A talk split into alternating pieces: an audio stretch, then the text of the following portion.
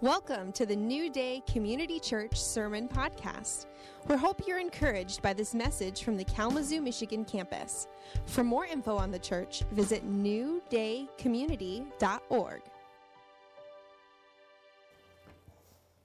All right, Merry Christmas. Little Christmas Eve video there to open the service. Jesus Christ, we, we celebrate the birth of Jesus. Um, really, though, the purpose of Jesus, the reason Jesus came, the, and what I liked how this uh, video portrayed was that he was born for a purpose. He was born uh, to die uh, and then to rise from the dead, and through that death, uh, to redeem the world to uh, the, the Father. And so uh, it's Christmas Eve, and we're celebrating Christmas, but really, we're celebrating the reason Jesus came and if you're a guest with us today, I'm Pastor Cameron. I'm glad you're here. Christmas is often time people uh, will, will attend church, even if they don't normally attend church. I encourage you to do, uh, to come back, to continue attending church. We do this every Sunday. Uh, we've kind of made it a tradition.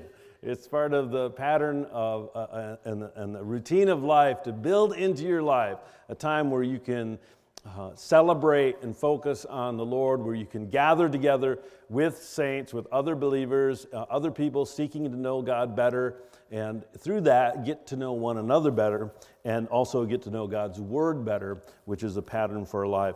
We are continuing and actually concluding this week and next the series that we've been talking, which is the outward journey, which is really the conclusion of this whole year um, we don't normally do a year long series. It's been a challenge uh, to stay focused for a whole year.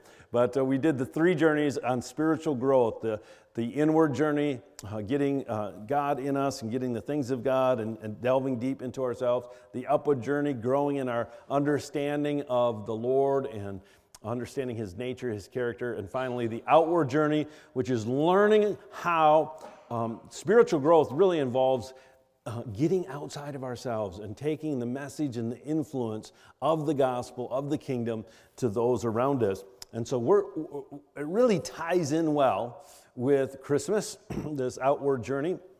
The verse that we've based the outward journey on is found in John chapter 20. I want to read it one more time or uh, uh, before we uh, wrap up the year's series. It says, That Sunday, now this is Jesus talking to his disciples after he was crucified, after he's buried, after he's resurrected, and he shows up.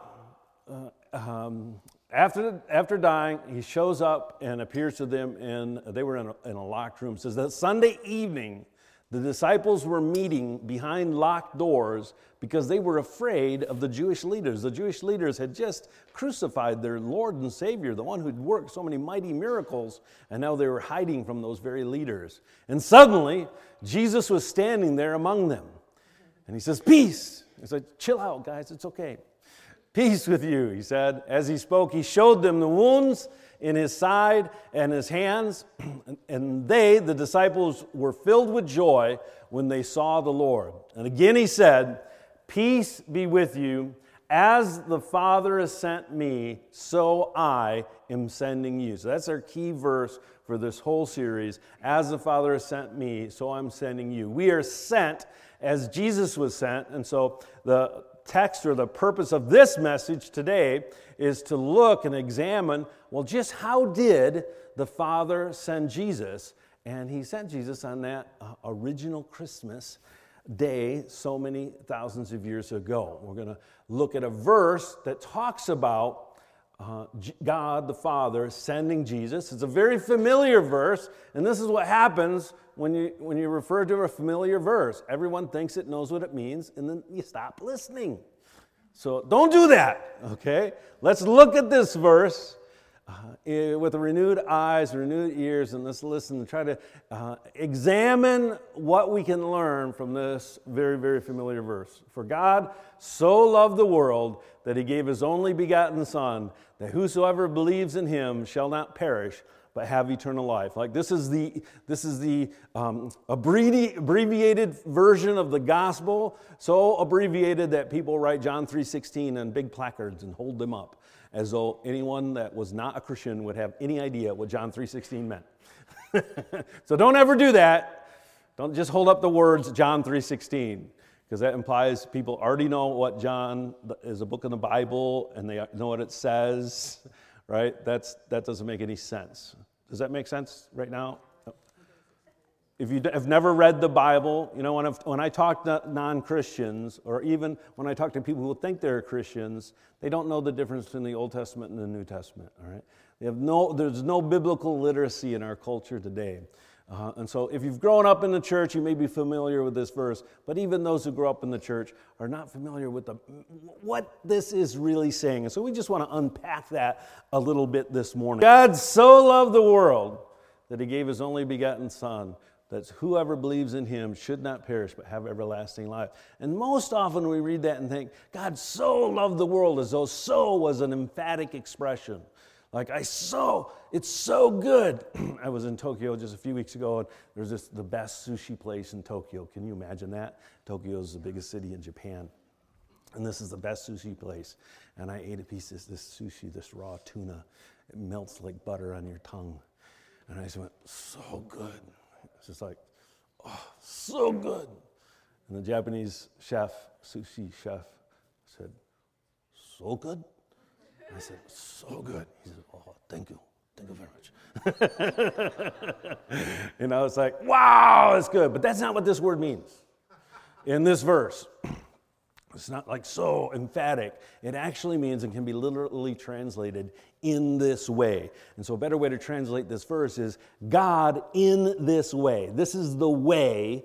This is so. This is how God loved the world all right? Um, and it, it, this builds up. The rest of the verse then describes the way and the degree uh, in which God loved the world. God loved the world so much in this way that he sent his son to die. And, and, and, I'm going to refer to this commentary that was written way back in the 1800s, almost 150 years ago.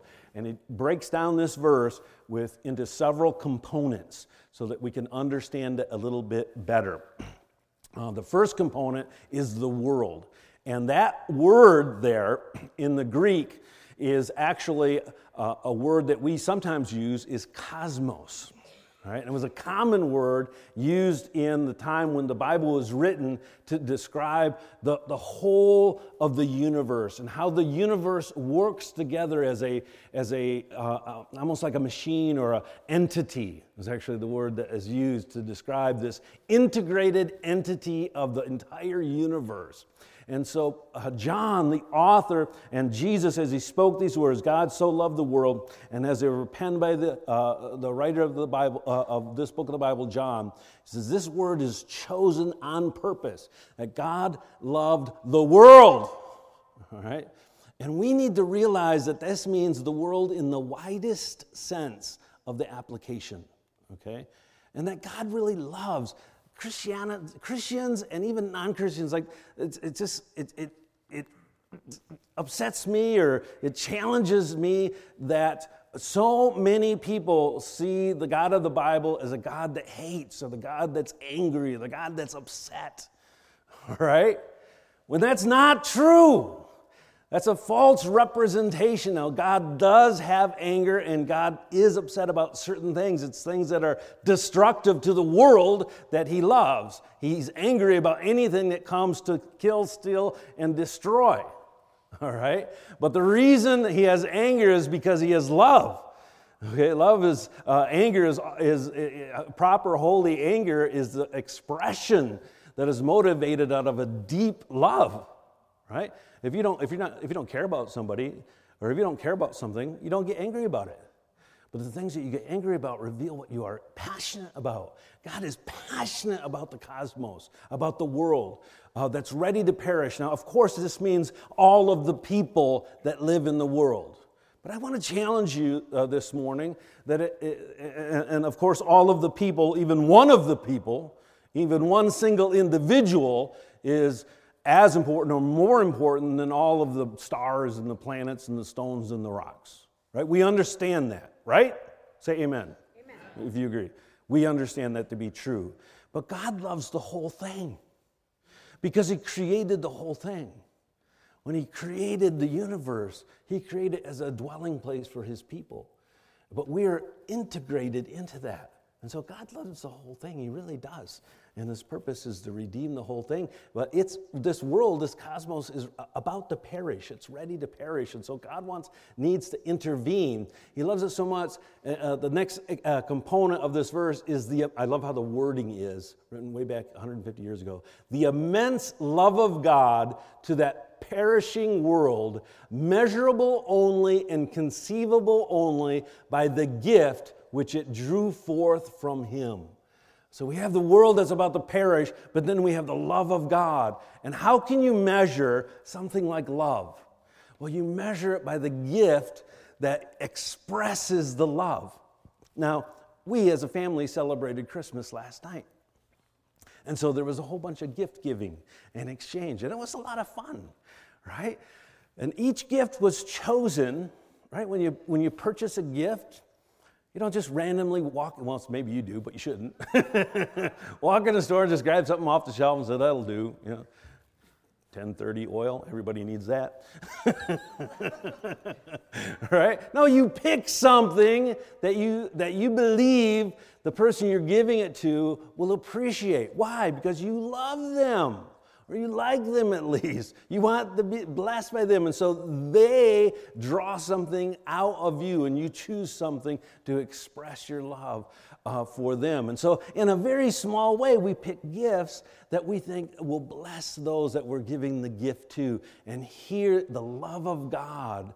Um, uh, responds to the need of the perishing world, and that perishing world draws out of him this wonderful gift. The gift itself, he so loved the world that he gave his only begotten Son, or in the language of Paul, written in Romans, he spared not his own Son, or in that address to Abraham, remember the story of Abraham when he was ready to offer his son Isaac on the altar, way back at the beginning of the story in Genesis withheld not his son, his only son, whom he loved. And so the gift that the Father gives to the world, the perishing world, that was motivated from this deep, passionate love, was his own son, the most precious thing that he had to give. And there's more to this verse. Not only that he, he, he loved in this way by giving the gift of his most precious possession, his own son, but there's a fruit or an outcome of this stupendous gift uh, was not only deliverance from the impending eternal punishment, but the bestowal of everlasting abundant life. All right? So it's twofold. We don't just get rescued from hell back to a place of neutrality. We get rescued from hell into the abundance of everlasting life or life uh, with God forever in His presence, in relationship with Him. And in, in this one verse, only one, uh, what, one sentence, uh, two sentences, know, a single phrase, also is one more component, and that's the mode or the method in which all of this takes effect. And that mode, the method, is by believing on the Son. And then the commentator that I'm quoting all of this from says, No wonder Nicodemus is, and Nicodemus was who Jesus was spoke, speaking to when he says, For God so loved the world that he gave his only begotten Son, that whosoever believeth in him should not perish, but should have everlasting life. Nicodemus, who was a Jewish uh, theologian and scholar, was trying to figure out what Jesus was saying, and he really didn't understand it. So he says, No wonder Nicodemus's narrow Judaism would become invisible or would just blow, be blown away. In the blaze of the sun of righteousness seen rising on the world with healing in his wings. So the blaze, the fire, the majesty of the uh, Jesus coming in all of the Father's love, giving that gift to bring about salvation. So if this is the way in which Jesus was sent, and we are sent to the world in the same way that Jesus was sent, right? Isn't that what Jesus said? We are sent, as the Father sent me, I now send you. As the Father sent Jesus, Jesus now sends me, right? And so this applies to everyone in this room, right? Everyone who hears. We are sent to the world in the widest sense of the word, okay? And what I want, really want to challenge you with is that not to make that narrower than what Jesus made it. He was sent to the cosmos. All right? And so that mean, what does that mean for you? Well, it means something different for me than it does for Tom Foley. Because in one, you know, we both live in the same town. He only lives a few miles from me, actually. but he has a whole different circle of influence. Different people see him than see me, right? Than see uh, Bob, and see Lori. We all have a, a, a we all have um, connection points to this cosmos. And the primary connection points are the people that you interact with. And so, which people are you to love? Everyone you interact with. And don't limit it. Don't you dare limit it. Because if you limit it, you're limiting Christ. All right? Thank God Jesus didn't limit you from his list. He didn't cross you off his list, right? Didn't matter whether you were naughty or nice. he loved you, and we're sent in love to every man, woman, and child, but also to the planet, to the cosmos. I actually believe this. There's been a, uh, there's been a, um, um, um, confusion concerning um, the, the, the, the actual creation.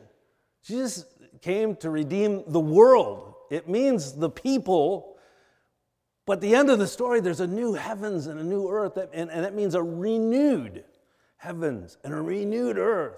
Jesus actually cares about the planet and how we steward it. That was our original job description. Take care of the planet, Adam. And he blew it, didn't he? All right? And so we're paying the price for that. But the new Adam, the second Adam, which is a title for Christ, teaches us how to love properly. So we love others and we love, we love what we have been given to steward. And we're, we're to be motivated out of that same love that motivated the Father, that compelled the Father, that actually caused, he had a love that caused what the, the, caused a reaction. It said it drew out of him, all right, the gift. And so we are to have a love that compels us to give, to give a gift. And we're sent with a gift, just like Jesus. Jesus was sent as the gift. We're sent with the gift. Okay, the most precious, valuable part of us. Of course, that's Christ in us, the gift of Jesus in us. If you're a believer, if you've accepted Jesus Christ as Lord and Savior, if you've come to the place where you believe that Jesus Christ is God, that He died on the cross for you, and you've made a commitment in your heart, in your life to Him as your Lord, that in some way Christ lives in you. So just like the Father sent Christ, all right, and then, and then uh, uh, Jesus says, We now, you now are sent as the Father was sent. We have to give something. What do we give? The same thing the Father gave. We give Christ. But I also believe it, we give like Jesus gave. We give our whole life. All right? He didn't hold anything back, did we? Jesus didn't hold anything back. He gave his whole life. And then at the end of his life, when they stripped him of his clothes and he didn't have anything left to give and they nailed him on the cross, he gave the only thing he did have, which was his life. All right? Remember, Jesus said, Follow me? He was referring to this. That was part of following Jesus. Now, thank God we don't have to be physically crucified. He died so that we don't have to die, right? He took that penalty. But that you can't in any way say, I don't have to give the whole of my life as a, as a gift expressing God's love to the whole of the world. This is the message of Christianity. It's a powerful, it's a wonderful message. It's a message that's changed the world. There's no corner of the world that has not been affected by the life of Jesus Christ. Uh, even I travel all over the world, Muslim nations, uh, Asian nations, and they don't know the details. But listen, there's been an effect. The church has done a lot of good, it's done a lot of bad, but it's done a lot of good. But the message of Christ has, has, has sown the seeds of truth, of this, that we have a gift when ministered in love to the world that brings about a change. And we're sent with a mode or a method. Okay? And this is important for, to understand because belief, like the, whoever believes on him, should not perish but be saved.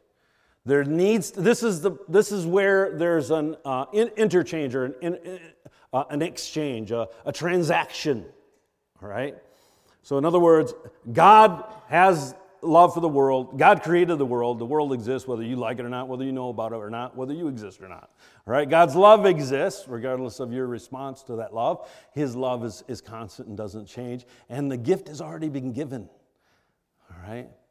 But there needs to be a response, and that response is faith. That response is belief.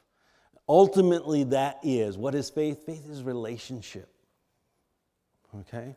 It's believing what Jesus said to be true. So it's, it's, it's, a, it's information or facts that we actually be- believe uh, to be true, but it goes beyond that. I say, because it's true, because Jesus lived the life he lived, said the words that, that's recorded he said in Scripture, and did what he did and rose from the dead, because that's true, it demands relationship. He demonstrated a love that's transformational and it's changed me. Okay? And so the mode that we operate in and the mode that we're sent with, remember, all this is not what happened, what, what we are to go with. We are to go to the world in, in the widest sense of the form and to present that love of God as best as we can. We are to give a gift that is, is compelled by the love of God, and that gift is Christ, and the gift is ourselves. All right? As best as you can. And we're to do it in the context or the mode or the method of relationship. Ah, this is what changes the world. This is what made uh, a group of uh, a dozen guys influence the whole of the world to, the, to within a couple hundred years. The Roman Empire, which was opposed to Christianity and killing them by the tens of thousands, became a Christian state you know, and you know, kind of got weird after that. But throughout all of history, there's been the genuine church. Even when there's been a church that's been uh, uh, sidetracked, there's there's been a genuine church. All right, so we're to love the world. Now, if you've read the Bible, I'm hoping some of you uh, may be thinking about this other verse. I want to explain it because it does bring a very important balance. Because the same author that wrote John we just read from also wrote a letter called First John, and in verse uh, chapter 2, verse 15, it says, Do not love the world. That must be the same word there. Nor the things in the world. If anyone loves the world, the love of the Father is not in him. And so people say the Bible, have, Bible has, is full of contradictions. I like to take some of those contradictions and uh, let's talk about them. people who say the Bible has contradictions don't even know where the good ones are. So here the Bible says, Love the world, God loves the world, and then it says, Don't love the world. Well, there sounds like a contradiction, doesn't it? But there isn't a contradiction. And from the same commentary, we read this. The world here, in other words, what's being referenced here, remember, it's the same author. John wasn't confused. He was just elaborating the point, explaining it so that we can really grasp because if you live in this world, it doesn't take long to find that there's parts of this world that's very, very difficult to love. And actually, there's parts of this world you can't love. In fact, to love parts of this world would be wrong. Who, you know, who would love some of the abuse and the tragedy that happens in the world? No. And so this explains this. The world here means man or mankind, male, but to mankind, humankind, and, and uh, the human world in his and its state as fallen from God. So, in the state of fallenness, says God loved the world with the love of compassion, and we should feel the same kind of love for the fallen world.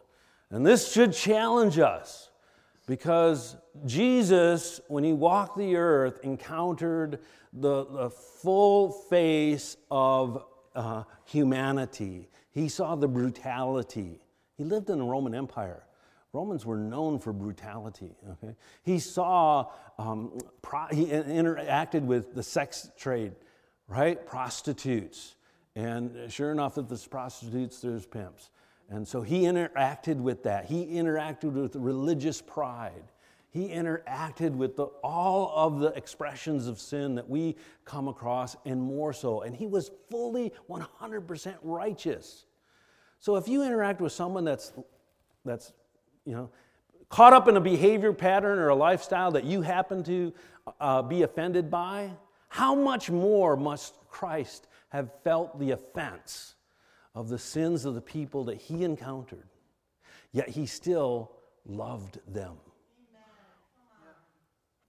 How did he love them? 100%. He loved them to the point of giving all of himself for them, regardless of whether they were going to receive him. He loved them before they received him, right? Getting ahead of myself. So we should feel the same kind of love for the fallen world. It does, and I'll just read the rest of it. Uh, but we are not to love the world with congeniality. That means we don't become buddies. And to be a friend of the world is be an enemy of Christ, is another place. Or sympathy in its alienation from God. In other words, the aspects of fallenness, the aspects of corruption, the aspects of a person's life or the world system that is uh, the result of fallenness, of separation from God, of, of, um, of carnality, of behavior that is destructive and contrary to the uh, person and personality of God. We don't love those kind of things. If we don't accept those kind of things, we don't get friendly with that kind of behavior. And this is what's uh, entangling a lot of well meaning Christians today. They think that, well, because we have to love, then we love people regardless of their behavior. Well, yeah, we love them, but we love them out of that behavior because that behavior is destructive to him or her. How do we know that? Because we look at the person of God and say, this is how God represents what mankind should live like. Okay? And so we love them, we love them passionately, but we don't, um, uh, out of sympathy even, uh, allow them to continue or to think that it's okay to live a lifestyle that is actually destructive and in alienation, separated. That's just what that means alienated, separated from God. We cannot have this later, latter kind of love this congeniality, friendship with the world, or, or, or, uh, allowing it, uh, the behavior to continue and not uh, communicating the love that calls them out of destructive behavior. We cannot have that kind of love for the God estranged world and yet have also the love of the Father that is in us. Because it was the love of the Father that is sent, that sent his Son to rescue the world out of that alienated lifestyle to rescue the world into a lifestyle of relationship with Him so that they could live uh, in unity with Him. And, and, the last verse here is actually a restating. Again, we're, we're just right in John, this whole sermon. Another place a little bit later in the letter of First John, uh, he says the same thing that he said when he wrote the gospel or uh, earlier, uh, John 3.16. He says this. This is John uh, 1 John 4 9 through 14. And this verse, first verse, verse 9, is really John 3.16 restated. You know, this was John the Apostle's main point, right? He's the apostle of love. All through his writings, he just emphasizes the love of God. And he says, by this, or in this way, right? For God so loved the world. By this, the love of God was manifest. Manifest just means to make known, uh, revealed in us that God has sent his only begotten Son into the world so that we might live through him. In this is love, not that we loved God, but that he loved us and sent his son to be the propitiation for our sin. That's a, that's a big word, it's an uncommon word. We don't use the word propitiation much. Okay? uh, it means to be the payment, to be the, the, the, the, the, the, uh, the price of redemption, to be uh, the satisfaction for, for the penalty. So Jesus, the Son, was the payment for our sin. And he says, Beloved, if God so, just like in God so loved the world, if God in this way loved us, we also in this way ought to love one another. So, this is about the outward journey. In the way that God loved us, we ought to love others. And as Christians, and frankly, I have to confess, I've always read this and interpreted one another as being other Christians.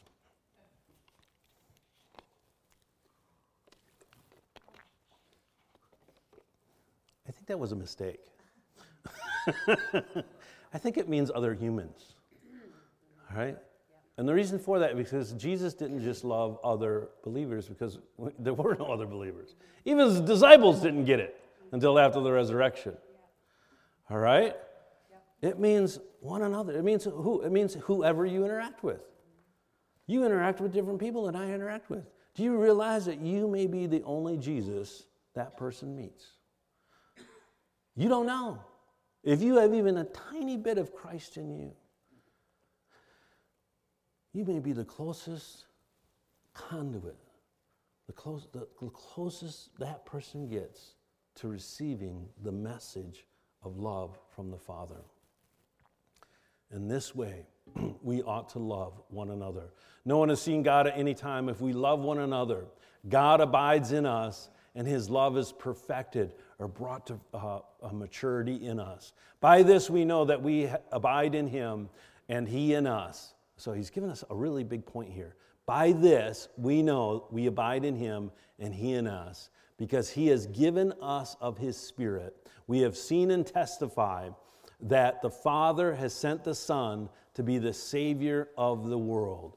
And so this last verse tells us something really important. It lists three ways that you can know. How can you know that you abide in Christ?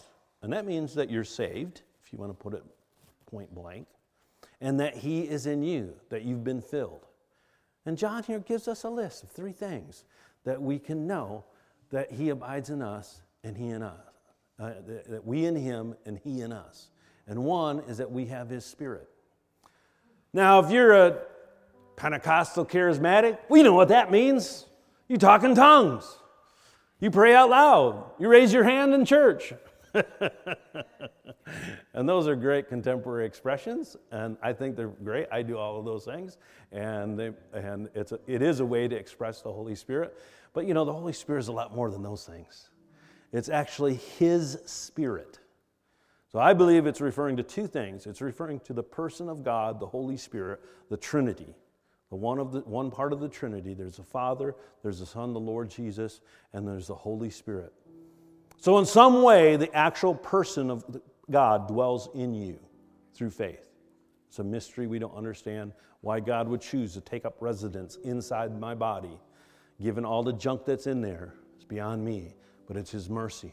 But I believe it refers to something else. It means of the same spirit. And so if you're around someone just in a, like someone's spirit, if someone's always jovial, and you're around them, you want to be jovial, or, or sometimes their joviality rubs off. If you're around somebody, they're always grumpy, they have a grumpy spirit, what happens to everybody in the room, especially if they're the boss? Uh, right? So Jesus had a spirit, and that spirit was the spirit of love. In fact, the Holy Spirit is called the Spirit of Christ. And so that means you have the same mind, the same purpose and the same passion. And if you have the same mind, the same purpose, the same passion, that means you'll be doing the same things that Jesus did. How do you know if you're in Him and He's in you? Are you filled with His Spirit? Do people look at you and your lifestyle and say, wow, that, you, that looks like Jesus? That's our goal. And, and that's our aim. That's the outward journey. All right? You've mastered the outward journey if you're walking to the point where people see Christ through your life. All right? That's the target. That's, that's how you aim. Do you have, and I just want to ask you, do you have Christ's Spirit in you? Have you asked Jesus to fill you with His Spirit? Have you come to Him and you recognize Him as that He died on the cross as payment for your sin, and you've gotten to a place where you said, Not only do I believe in you, but I want you in me, both indwelling, but also reproduced. I want your spirit in me to the point where I reflect you. And there's nothing I can do to make you do that. you have to receive it. You have to, at some point in your life, say, you know what? I'm buying in. And buy in to the degree that Jesus bought in 100%. And whenever you uncover something in your life that doesn't align with the life of Jesus Christ, throw that away and take what Christ offers. All right? Second thing is, says, We have seen. By this we know that He is in us and we are in Him. We have seen. That means you've personally experienced. That word seen in the Greek means you've checked it out, you've investigated it, you've searched it. It's not good enough just to hear it like a news report on the radio. You don't know if it's real news or fake news, right? you've taken the time to do some research. You've sought God out in your personal time in prayer. You've sought God out in your life. And you've come to the place where you've actually experienced. You can stand and say, I've experienced. Now, your experience doesn't have to be my experience. It's not going to be. All right? You may have a experience that's you've been knocked off a horse like Paul, or you may have experience where it was just a gradual revelation, or like Timothy in the Bible. He just grew up in a godly home and, and learned it from his childhood. But at a certain point, he saw it, he got it. And so, have you seen Christ personally? Have you experienced him to the point where it's changed your life? If not, don't leave today without letting that happen. And the third one is, and this is the outward journey that we're really talking about, it says, We testify. It means to be a witness, to give testimony. It simply means, Have you told other people?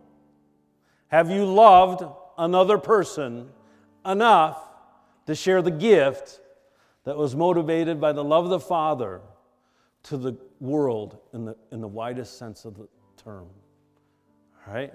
Because if you're not telling other people, if you're not communicating it to other people, well, according to this scripture, you can't know if you abide in Him or He's abiding in you. Are you hearing me?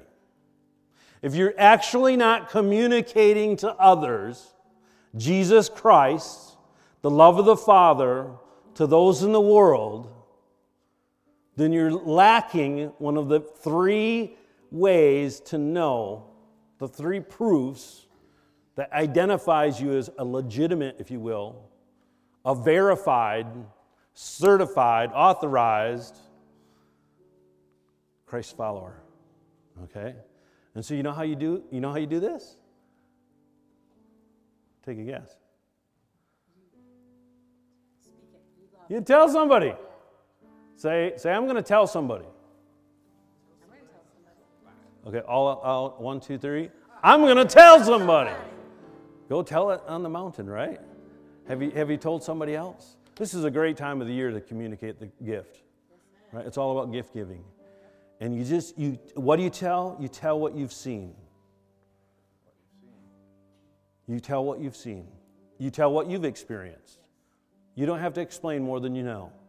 But if you share what you've experienced, and it starts a conversation, and the goal is to communicate that gift in love to the world.